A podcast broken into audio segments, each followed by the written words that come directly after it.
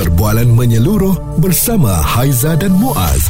Pagi on point, cool 101. Semasa dan social. Hari ini adalah Hari Diabetes Sedunia atau boleh kita kategorikan sebagai hari yang untuk kita memberi kesedaran kepada pesakit-pesakit diabetes dan juga mereka yang tak ada lagi diabetes ni. Ha, hmm. Kita nak ingatkan sama-sama. Dan diabetes ni kita boleh kaitkan sebagai penyakit kencing manis adalah satu masalah kesihatan kronik yang merosakkan keupayaan tubuh untuk memproses glukosa darah atau juga dikenali sebagai gula darah dan berlaku kerana sama ada tubuh kita tidak menghasilkan insulin yang cukup atau tidak dapat menggunakan insulin yang dihasilkan dengan berkesan. Okey, tahukah anda statistik menunjukkan seorang daripada lima dewasa di Malaysia menghidap kencing manis 3.9 juta orang berumur 18 tahun ke atas. Hmm. Dan media sebelum ini melaporkan Malaysia mempunyai jumlah penghidap penyakit kencing manis atau diabetes yang tertinggi di Asia dan ke kedua tertinggi di dunia selepas Arab Saudi oh. dan tambah uh, dan berdasarkan tinjauan kebangsaan kesihatan dan morbidity 2019 separuh daripada pesakit yang dikenal pasti tidak mengetahui mereka ni menghidap kencing manis dan lebih 50% penghidapnya berusia lingkungan 18 hingga 29 tahun. Oh mudanya. Muda bukan lagi. yang dah berumur bukan warga emas ya.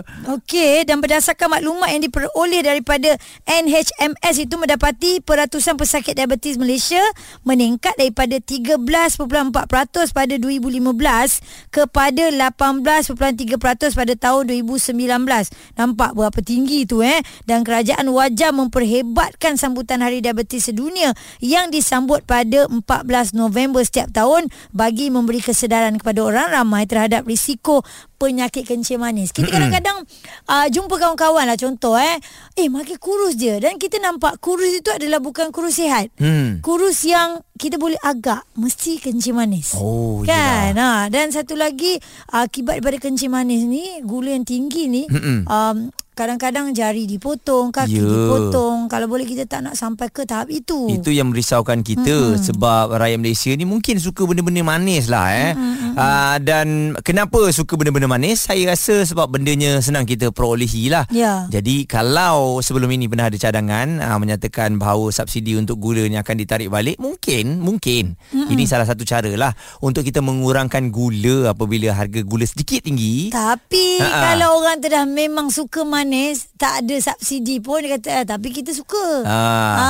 Awak suka nanti kelab binasa. Itulah. Itu yang masalahnya. Jadi peringatan ni untuk kami hmm. berdua juga bukan ya. katanya kami berdua ni dekat gula langsung. Ha. Tidak.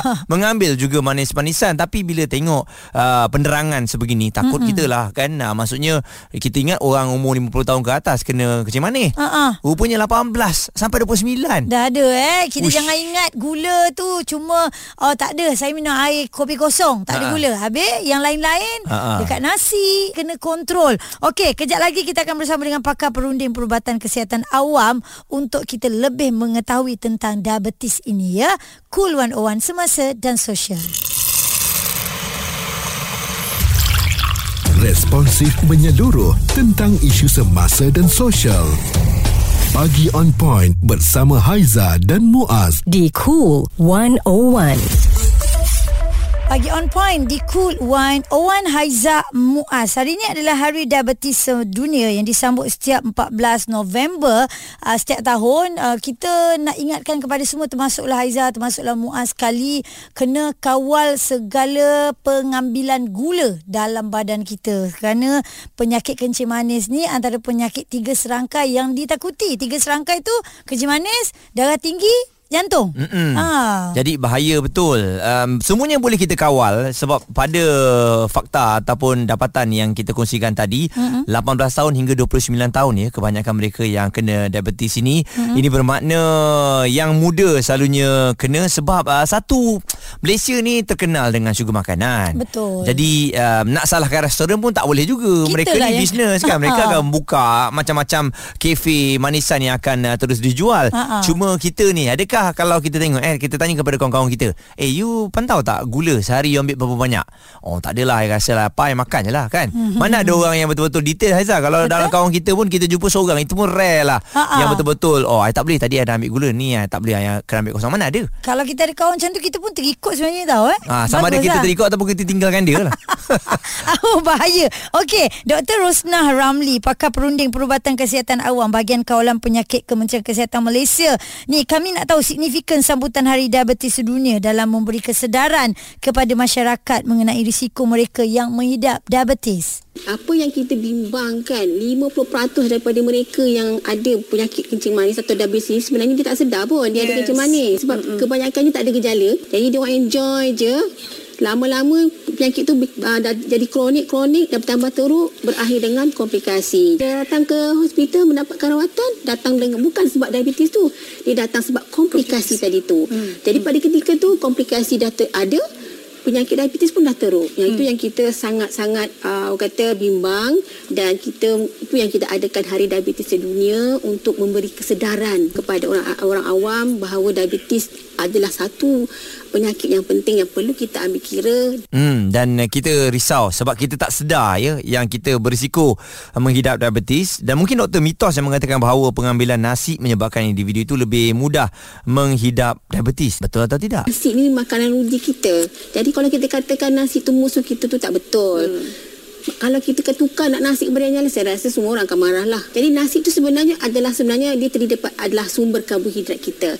Bila kita makan ya, karbohidrat ni, karbohidrat ni akan dipecahkan kepada glukos. Ha, itu yang akan meningkatkan paras glukos kita dalam darah. Hmm. Jadi nasi adalah sumber utama karbohidrat yang kita makan lah. Selain daripada nasi, ada roti, mi juga adalah sumber karbohidrat kita. Bukan musuh, tapi kita jadikan dia kawan. Maknanya kita kawal makan kita. Makan berpada-pada lah. Jangan makan satu satu gunung. Nak kan memukit dalam pinggan tu. Mm-hmm. Okey, makanya segala benda kita nak ambil kena kontrol. Kejap lagi kita nak bersama dengan doktor lagi uh, berkenaan dengan kebimbangan mereka yang menghidap diabetes pada usia muda. Terus dengan kami, Cool 101 Semasa dan Sosial. Suara serta informasi semasa dan sosial bersama Haiza dan Muaz bagi on point cool 101. Ini antara perkara yang perlu kita ambil tahu. Semua orang kena tahu berkenaan dengan diabetes. Kena kawal pemakanan kita. Maksudnya nak ambil benda-benda manis tu kena kontrol. Cakap memang senang lah. Nak buat tu memang sukar. Betul? Jadi oleh kerana itu Hari Diabetes Dunia diraihkan setiap 14 November dan tema bagi tahun 2021 hingga 2023 adalah akses ke kepada penjagaan diabetes. Oh sama eh? Sama. Hmm. Ha, jadi sebab itulah memang kita kena berikan penerangan dan juga peringatan supaya hmm. kita tak lupa bahawa golongan muda 18 hingga 29 tahun inilah umur yang banyak mengidap diabetes. Ya, kena sentiasa ingatkan. Dr. Rosna Ramli, pakar perunding perubatan kesihatan awam bahagian kawalan penyakit Kementerian Kesihatan Malaysia. Muaz sebut tadi umur 18 hingga 29. Jadi kebimbangan mereka ni doktor yang menghidap diabetes pada usia yang muda. Bagaimana doktor? Kata. Daripada kecil kita kena amalkan kita kena ajar anak kita lidah kita ni kita ajar daripada kecil lagi. Ya. jadi tabiat makanan pun kita ajar daripada anak-anak lagi. Jadi kalau kita sebagai ibu bapa concern tahu tentang orang kata ada ada pengetahuan tentang diabetes macam mana nak mencegahnya betapa pentingnya kita pemakanan seimbang, pemakanan yang teratur, yang berpada-pada, suku-suku separuh. Kalau kita amalkan di rumah, sebagai kita sebagai parents, kita ajar anak kita daripada awal lagi. Saya rasa pastinya mereka nanti bila dibesar menjadi budaya mereka untuk orang kata berhati-hati dalam pengambilan makanan mereka lah. Hmm. Jadi satu lagi masalah kat Malaysia ni uh, 50% daripada kita punya mengalami masalah kegemukan ataupun uh, obesiti. Jadi masalah obesiti ni sebenarnya sangat berkait rapat dengan diabetes. Jadi hmm. kena hati-hati. Baik, okey itu dia. Hati-hati ya. Doktor ingatkan sekali lagi, Dr. Rosna Ramli pakar perunding perubatan kesihatan awam bahagian kawalan penyakit Kementerian Kesihatan Malaysia. Muaz, hmm. saya ada satu fakta yang nak dikongsikan ya. Sekiranya kita terima minuman yang terlalu manis, kita selalu minta minta kurang manis ya. Okay. Tapi dapat dia punya manis kan.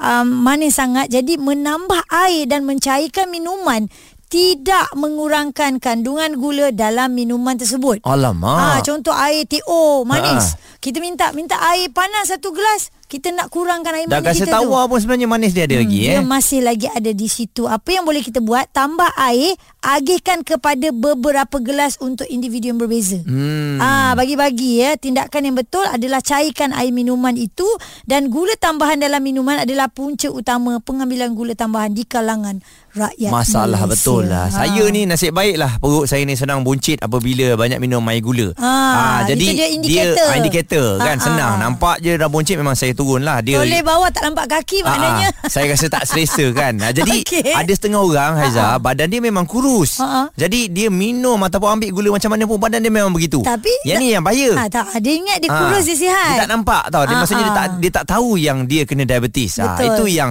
ah, tadi doktor ada kongsikan fakta. Jadi jom kita tengok antara benda yang boleh anda lakukan untuk mengurangkan ah, manis ataupun diabetes Mhm, ini dengan semudah berjalan. Ini pun paling payah orang Malaysia nak buat. Ah, ah. Ah, kita ambil contoh parking kalau boleh nak depan pintu. Ah, kalau jauh-jauh tu katanya penat, sebenarnya jauh tu pun berjalan boleh mengurangkan kalori. Sekurang-kurangnya. Sekurang-kurangnya kalau dah jogging ataupun uh, petang-petang berjalan pun tak mau, jalan kat taman pun tak mau, pergi surau pun tak mau jalan. Nak tolak pakai kursi ke? Itulah Jadi benda-benda macam ni um, Sebenarnya Kalau kita dah malas sangat nak bersenam Kita uh, berfikiran positif lah Pergi surau Kita jalan kaki Ah. Ah, Pergi ke kedai Nak beli sayur Kita jalan kaki Ya. Ah, Jadi um, benda-benda macam tu Secara tak langsung uh, Sebenarnya Dia boleh menurunkan paras gula dalam darah mm-hmm. Meningkatkan uh, kesihatan jantung Membantu mood Daya ingatan Dan juga kognitif yang baik Dan juga boleh menurunkan paras kolesterol jahat Ataupun LDL At least ada At least. pergerakan Ya. Dan Muaz Satu lagi Kalau adalah Air-air viral Yang dia punya manis tu Sampai melimpah ruah Terkeluar daripada gelas tu Mm-mm. Anda ni Kadang-kadang mata Tak boleh nak kontrol Nampak oh sedapnya Kedai viral tu ha, Dia punya manis tu Boleh dikatakan Satu tin susu Ibaratnya ada dekat dalam gelas tu Jadi hati-hati Kalau anda ni Nak kejarkan viral sangat Mm-mm. Tak payahlah kejar benda yang manis tu Bolehlah rasa sikit-sikit Ah, manja-manja boleh. Ha-ha. Jangan terlampau, okey? Hati-hati semua, terus jaga diri anda, jaga kesihatan. Cool 101 semasa dan sosial. Suara serta informasi semasa dan sosial bersama Haiza dan Muaz. Pagi on point. Cool 101.